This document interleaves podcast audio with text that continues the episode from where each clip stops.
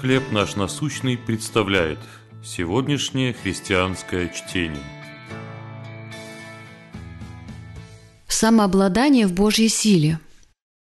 Второе послание Петра, первая глава, третий стих.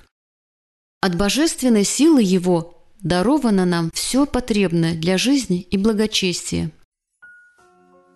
Исследование 1972 года, известное как «Зефирный тест», изучало способность детей контролировать свои желания.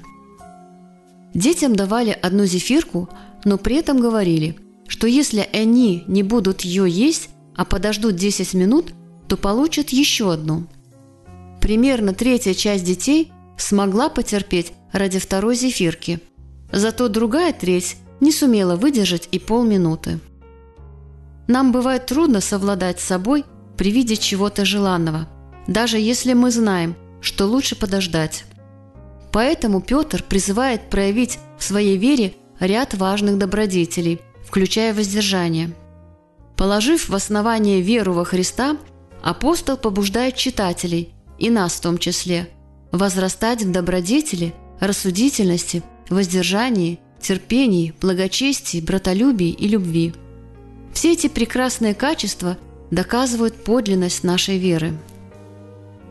Конечно, мы не зарабатываем таким образом Божье благоволение и не обеспечиваем себе место в раю. Но этим мы показываем окружающим и себе самим важность самообладания. А Господь дает нам необходимую мудрость, силу и все потребное для жизни и благочестия действием Святого Духа. В каких людях вы наблюдали свойства Христова характера? Как вы можете при Божьем содействии развивать их в собственной жизни?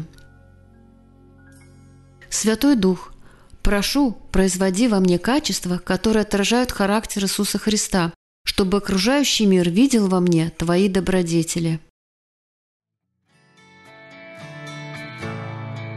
Чтение на сегодня предоставлено служением «Хлеб наш насущный».